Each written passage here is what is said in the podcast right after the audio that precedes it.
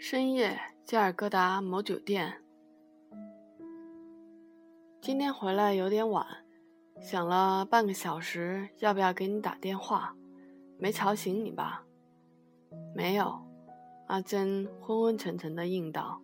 显然，他也睡下多时。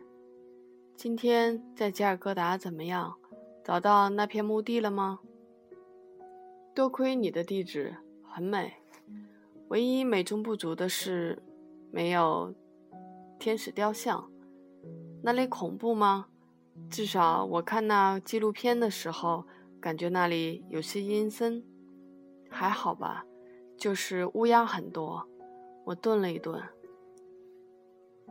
没告诉他那里实际上是一座年轻人与孩子的墓园，因为这曾让我感到压抑。而很显然。那号称近几年最好的关于印度的纪录片，也没有道出这点。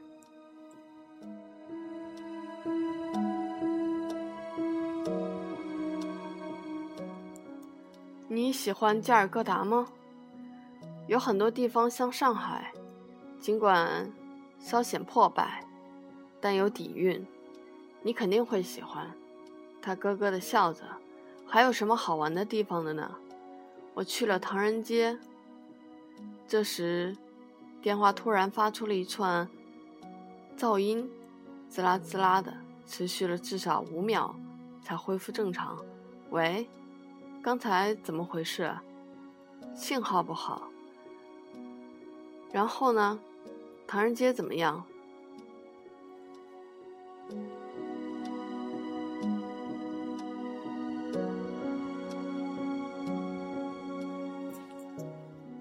很少听说那里的唐人街，见到了大吉岭小姐的父母和她父亲的朋友，聊了很久，都是些关于这里唐人街的兴衰史。你应该不会感兴趣的。之后去参加了一些新人的婚宴，但是没看到新人。你怎么知道我对那里的华人兴衰史没兴趣呢？讲讲。那里的人告诉你什么了？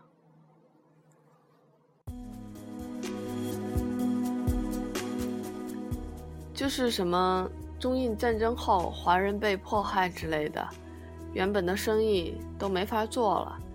大吉岭小姐他们家也挺可怜的，你知道吗？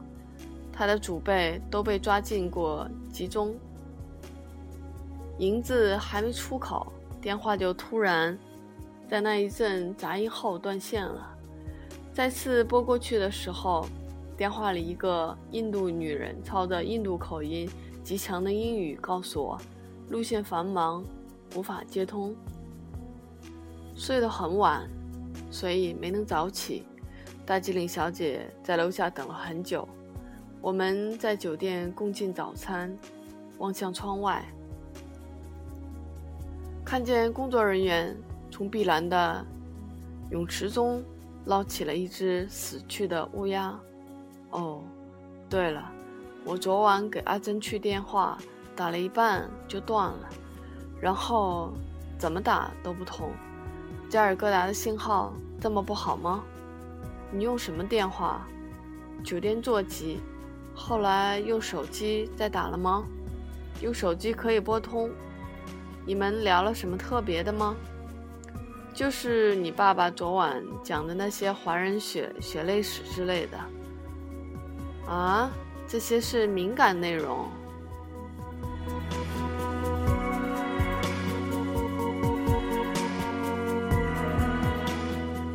你的意思是有人窃听？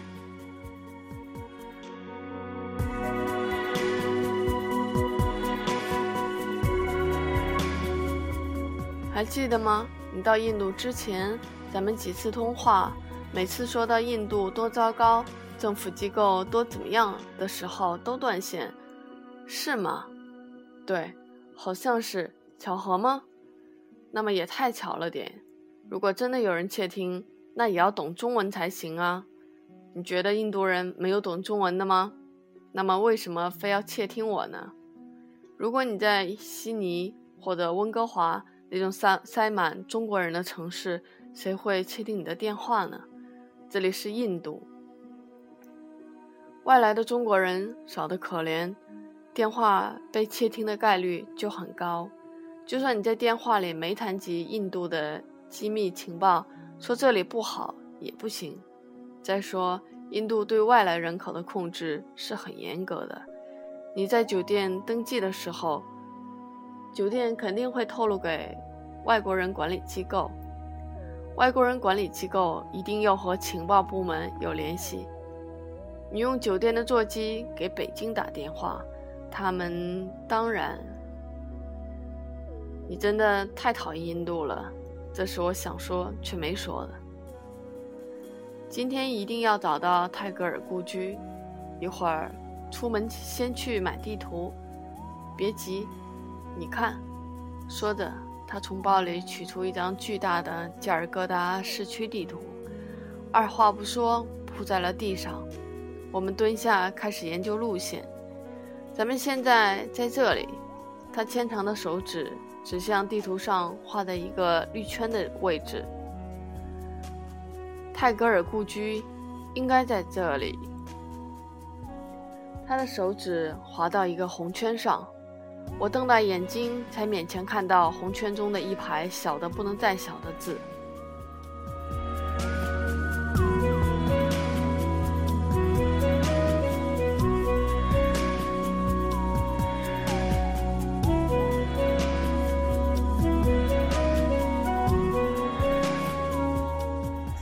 还好，离这里不是很远，不是很远，但会用很久。你仔细看。他在老城区，加尔各答的老城区。他没起身，只是仰着脑袋望着我。那里很难去的，你确定要去吗？我坚决的点头。他始终不明白我为何对泰戈尔故居如此一往情深。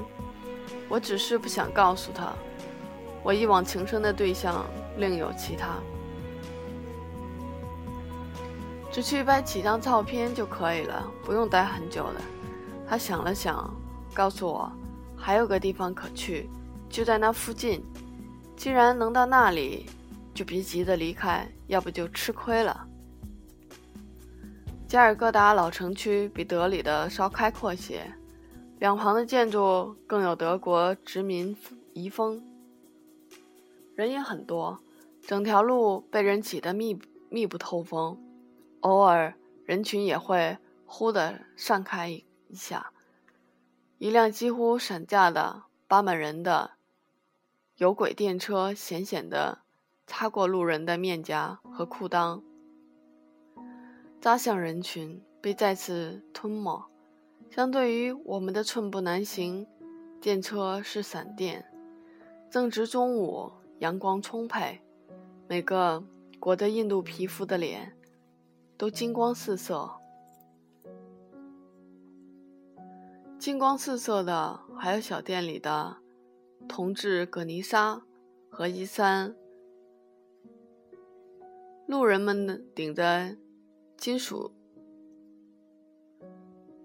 这儿头顶东西的人比德里更多。这儿任何东西都有可能被不被。不费吹灰之力地顶在头顶。实际上，出租车司机也不知道泰戈尔故居在哪儿，只是被手持地图的大机灵小姐指挥着向前，再向前。而且，司机完全不懂英语。这在一个闻名于世的英国殖民城市难以想象，或者，则难以想象，只应留给曾经。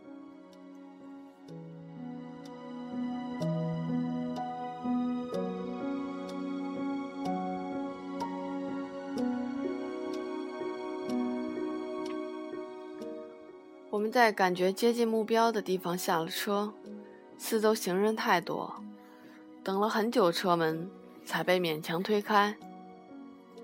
经过两个路口，转向一个幽僻的小径，尽头泰戈尔蜡像、雕塑像在向我微笑，他真像马克思。这里没有游客，独自逛了一圈，只有公厕特别。例行公事的留下了几张明信片照片。这时，大吉岭小姐拎着鞋走向我，麻烦，进去还要脱鞋。里边的人告诉我，这房子是泰戈尔他爸的，只是泰戈尔从生到死都住在这里。儿子比自己伟大，当爹的是高兴还是不高兴呢？我随口问，他没反应过来。我是说，这里本本来是他爸的房子，只是因为儿子伟大，才称作为泰戈尔故居。而且我们连他爸叫什么都不知道。他想了想，引我来到某个隐蔽的角落，那里立着一尊泰戈尔父亲的雕像，但比泰戈尔像小。破旧不堪的底座是他父亲的名字，戴宾·德拉纳特。过了好久，他才回答我：“父亲会高兴的，如果孩子更伟大。”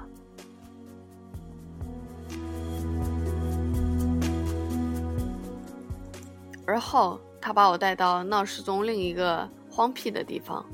他说：“那里叫大理石宫殿，很美的名字。那儿不对外开放，入内需要加尔各答政府许可、旅游局许可等等。可与其得到那些许可，不如花一千卢比得到卫生的许可。那里很特别，尤其是长廊上那排由小到大的鹿头标本，它们表情相同。”通通定格在被猎杀时绝望的瞬间。大吉岭小姐对此见怪不怪，只一一叙述：这最小的是豚鹿，那稍大一点的是梅花鹿。她告诉我，大吉岭有个很小的自然博物馆，也有很多类似的标本。她从小就喜欢那里。出了大理石宫殿，我们。已经很饿了。穿过数条小巷，扎进了两栋破旧写字楼的夹缝。那里是西金驻加尔各答办事处。吃过西金菜吗？就餐时，大吉岭小姐邀请我参加当晚在唐人街举办的游园会。场地在培梅的操场。她说到时候会非常热闹。我拒绝了，理由是想自己逛一逛这座城市，因为明天就要离开了。带我向你爸妈道别。我说，我觉得他们都是好人。他听了，客气的笑了。这样的笑容只会出现在谈到他爸的时候。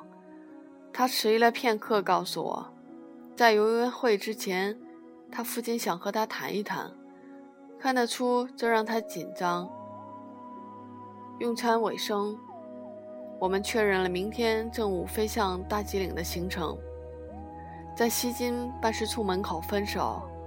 我开始自行观光。此时，加尔各答的夜幕已悄然降临。办事处几十米外是一条商业街，有一些诸如耐克或者阿迪达斯。这种体育用品店，我想起需要泳镜，就先进了耐克店。店不大，却根本没有泳具。又进了阿迪达斯，店员殷切地询问我的需求后，嘴里反复地默念着“泳镜”。当我以为他会像魔术师那样变出泳镜的时候，他转身跑上了楼上的仓库。看来他只是通过默念术，让自己记住需要去取什么。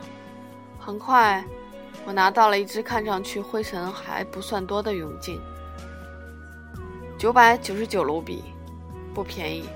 在印度买买到的一切都像二手货，刚买到的东西就会有一层土，按照土的薄厚可以判断店家何时进的货。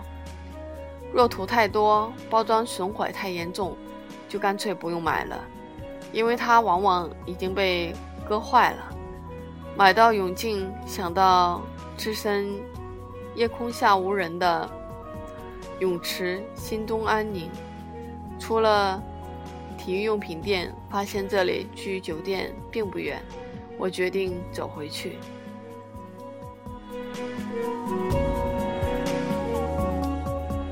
这时路灯已全开，经过一家摄影器材店，我又想起了需要电池。一个跑腿的年轻人飞奔至不远处的仓库，用了很久才找到唯一一块和我相机匹配的电池。这是您需要的。跑腿的年轻人用纤细的手递给我一块沾满汗水的电池，同时咧嘴笑着。我感激，将身上的零钱全交给了他。在到达大吉岭后的第三天。我发现那电池根本是坏的，当然，此时我还不知道，心满意足的往酒店方向走去。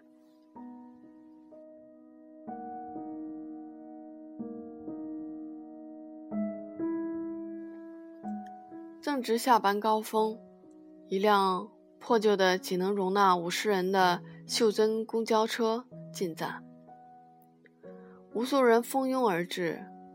在那辆车被塞进至少五百人，裹上了至少一千人后，才以比步行稍快的速度向五百米外的下一站爬去。那似乎还等着上千人呢。我想，车上这一千五百人是急于回家的，也许他们的家里有一位新婚的妻子。有一个刚出生不久的孩子，或者一个命不久矣的老者，至少他们的家里一定有人在等候。但是还有更多人并不急于回家，他们只是在街上游荡，和德里一样。我猜他们的家一定很狭小空荡，无人等候，或者。他们出于某某种原因，并不在意那些等待，又或者，很多人看上去根本就无家可归。无家可归者行动迟缓，一抬手，一迈步，甚至一个不友好的眼神，都需要我的眼神等待。他们会在受二手电视的商店前排成一列，神情落寞。就算电视机突然出现一个扭动的肥厚肚皮的印度女人，都无法改变他们呆滞的表情。他们还会停在二手摩托车店外，将脸贴在明亮的橱窗上，痴痴地望着里面一辆辆美丽的二手摩托。他们会尽览自己新衣模特上的每一个细节，但不绝绝望一眼远处醒目的标价。那架牌是他们的闹钟。前面一直徐缓地走向的两个穿西装的男子，他们只是并肩而行，时而东张西望，却一言不发。经过的三个街口，我超过了他们数次，但在我停下拍摄的间隙，不知不觉又被他们走在了前面。当一次他们超过他们时，角落某黑黑暗处，一个不起眼的小书摊抓住了我的眼睛。一张破布上铺满了因过度粗制滥造而反倒显得有趣的印度书籍。我蹲下挑选，就在那瞬间，余光里，卖书小贩飞快地遮住了书摊上左上角的价目牌。上面清晰地写着每本五卢比。我没在第一时间戳穿小小贩自作聪明的把戏，只是一本本的挑选，挑了七八本后，我直起腰问小贩每本的价格。小贩神情的微妙变化是我唯一关注的，同时我也在期待一个近似神奇的答案。问价的那刻，我综合了那几来那几天来。印度带给我的一切不可思议，而做出预判。这小贩会要我十卢比一本，五十卢五卢比一本。小贩说他开出的天价，反而令我振振奋。我看到了空间，看到了未被填满对他们的理解。无意间发现，之前被甩在身后的两个穿西装的男子，再次走在了前方几十米远的地方，走的似乎更慢了，更频繁的左看右看。那些阴暗处的台阶或墙角吸引了他们的注意。他们打算干什么呢？我没有再超过他们，只静静尾随。在已经过酒店正门几百米处，他们停下了，简单的商量了几句，然后随意的倒在了便道上一个僻静的角落，熟悉的用脑袋枕着胳膊，语速缓慢的聊着，直到双双进入梦乡。家，在一个以另一种方式存在着，这种方式。我并不熟悉，从未曾见过。在见识之后，我甚至认为无家可归并不存在。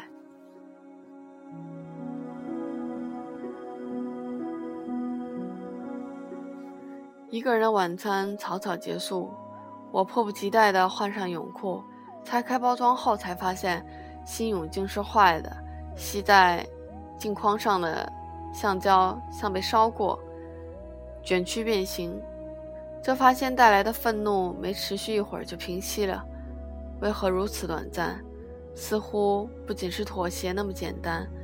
约莫十分钟后，我还是飞身跃进了已经冰冷的池水。飞溅出的水花敲打着有泳池旁禁止跳水与泳池已关闭的警示牌。发出一阵清脆的声响，暗处走出一位手持浴巾的侍者。他并没有制止我的双重违规行为，只是将雪白的毛巾倾铺在一张折椅上，随后无声无息地退回暗处。一个来回已感到疲惫，爬往岸边休息的时候，我发现。和我相隔不到一尺的地方，蹲着一只青蛙。对视了足足十秒钟，它和我一样跃入泳池。叮咚一声，小小的水花依旧无人制止。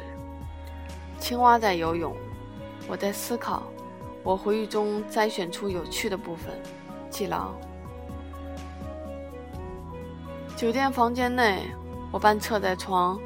电视里正在怪叫的印度连续剧，我边试调相机边将和阿珍的电话开成扬声。我知道昨天的通话为什么会断线了。今早大机灵小姐告诉我是这样，解释愕然而止，担心解释断线的原因会再次引起断线，于是回国再讲给你听吧。他懂事的不再追问，说了声。我爱印度，我跟他说，印度人很友善。印度是世界上发展速度最快的国家，而且是人口最多的民主国家。我多么想永远住在这里呀！说完这些废话后，我俩立即竖起耳朵聆听，以为能听到第三人由衷的赞扬，至少是感动。可是等了很久，鸦雀无声。不知是大机灵小姐的阴谋论太过偏激。还是第三人太过铁石心肠，于是我转移话题，终于找到泰戈尔故居了。我知道这会这会是他关心的，好玩吗？是印度世界第一。他开始在每句话后面都加上赞美印度的口号，挺无聊的。我竟然说了实话，几乎脱口而出。如果是几天前。我定会回答很好，很值得一去之类的话。可是话一出口，我立刻后悔了。建筑还算别致，环境不错，很难找到。但在闹市正中，他听后笑了，说：“这种故居不都一个样吗？”语气中竟找不到一丝失望，我反而嗅到了淡淡的欣喜。他似乎对我自己都不明所以的转变早有预料。你一定想象不到，所谓泰戈尔的故居根本不是泰戈尔的，我猜猜是他爸是他爸爸的。除了不属于泰戈尔的泰戈尔故居，还去了一个不属于泰戈尔藩王的藩王府，叫大理石宫殿，一个比泰戈尔故居更值得去的地方。我怎么不知道，在泰戈尔还有一个这么一个地方？印度万岁！当地政府保密工作做得很好，因为藩王还住在里面，所以没被开发。开发。但是见到那个藩王和他发现住的地方之后，我们觉得另有原因。你们还见到那位藩王了？也许和阿珍的通话一直持续到凌晨三点多。这是来到印度后最后的最长的一次，也许因为越来越少的装饰让我放松，放松的状态又延伸延展出更多的话题。为何少了掩饰？一时间自己还没搞懂。本以为会因为睡得太晚，起床会艰难无比，但事实。是加尔各答那爆裂的晨曦，令我提前一个小时就按下了所有的闹钟。我紧着一条白色内裤，站在了酒店阳台上，面向加尔各答最繁华的大街，俯视看似无序的一切，脑中一片空白。而几周后，会有一个头上长角的印度大师对我说。印度有自己的内在次序，而印度式的神奇是内在次序和表象无序发生冲撞的碰撞的产生的。他是个臭脾气的印度学者。我离开印度前和他有过一面之缘，之后中国的某家电视台还去采访过他，而那时站在酒店阳台上的我。怎么会明白他的话呢？早餐后，我和大经理小姐在酒店大堂会合，等待退房的间隙，我问他是否和父亲告别，和父母告别。他点头，感慨不知下次见又是什么时候。我问他，他的父亲有没有挽留他，他却说一直没机会聊那个话题，因为这两人。这两天人太多，事也太多，而我像在撮合一段姻缘，多嘴地说：“无论谁想聊，总会有时间聊两句。”他摇头：“不，两人都想聊才不会聊。你不知道，我跟我爸就是这样。”我点头，黯然很久，问他：“觉得有没有可能某天回到这里，做他爸爸？”希望做的事情。他侧过头，没有回答，只是目光直直的望向大门出口的方向，很久。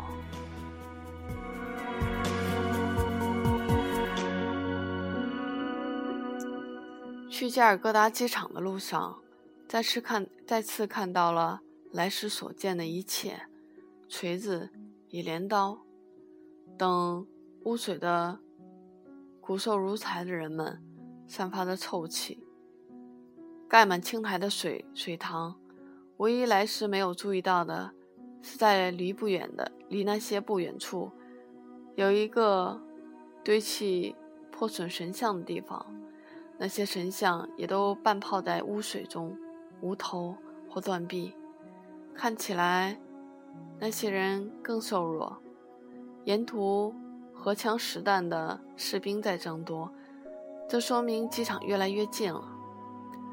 直到像是开进了兵营，司机才回头告诉我们机场到了。这两天有恐怖袭击预警，大吉岭小姐告诉我，确实，小小的机场里一切都被高压控制着，甚至在飞机起飞前前半个小时还不允许安检。于是我无奈地等在安检口，几分钟后，一个白种人中年女子加入了等待的队伍。她对眼前发生的一切似乎习以为常。无聊的等待时间，你们从哪里来？中国，我答。余光中，大吉岭小姐愣了一下，但我们没有纠正，没有补充，这不像她。你呢？我问。德国。他目光中发出夺目的自豪。第一次来印度吗？这是我第二十二次来了。听罢，我表现出适度的惊讶，惊讶无比短暂，在德国女人刚好接收到便消失了。其实我更惊讶于他能将次数记得那么清楚。你们是不是去大吉岭？是啊，你也是吗？不，那里是中转站，我会转车去西京。那你一定去过大吉岭了，觉得那里怎么样？一直默不作声的大吉岭小姐抢抢着问。德国女人想了想，去过两次。我不想扫你们的兴，但我一点都不喜欢大吉岭。为什么？我和大吉岭小姐异口同声。大吉岭小小姐和我一点都不一样，这一幕在一个月后将会如出一辙的重现。在新德里的外国人入境登记处，一个同样来自德国的女孩用同样的回答回答了我相同的问题，甚至他们的长相都有几分相似，以至于令我产生了错觉。误以为同一个德国女人穿越时空，将她对于大吉岭印象不佳这一信息再次传递给我。倘若真是如此，我会更加困惑：这个信息真的那么重要吗？问了德国女人的话，大吉岭小姐一脸不悦地扭过头，不再和他多说半句，只留我。时不时的和他勉强应对着，直到酷似藏人的机场保安示意我们进进行安检。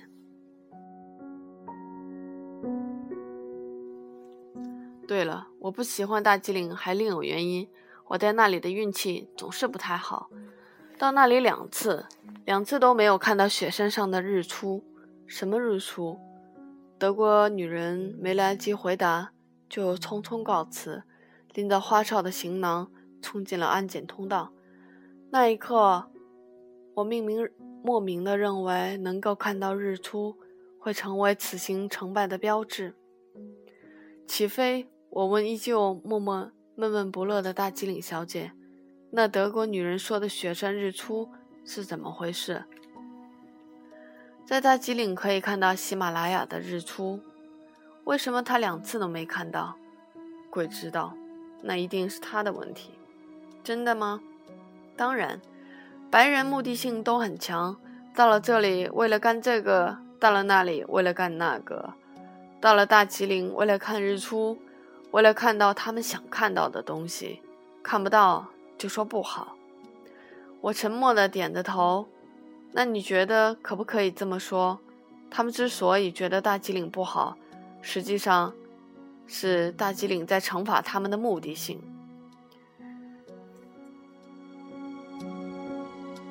大吉岭小姐琢磨了片刻，可以这么说，我很反感目的性旅行。从前有人问过我，去那些地方得到了什么？真的，没见过这么低能的问题。但我却有一天到晚被这些低能问题打扰。他们觉得旅行就一定要有目的，譬如到了印度就要朝圣，到了西藏就让心灵得以净化。只要旅行就要发现自我，其实真要发现自我，坐在自家马桶上也一样可以。只是说出去不好听，所以我们只是在发现自我的时候，找一个好听的借口、好看的背景罢了。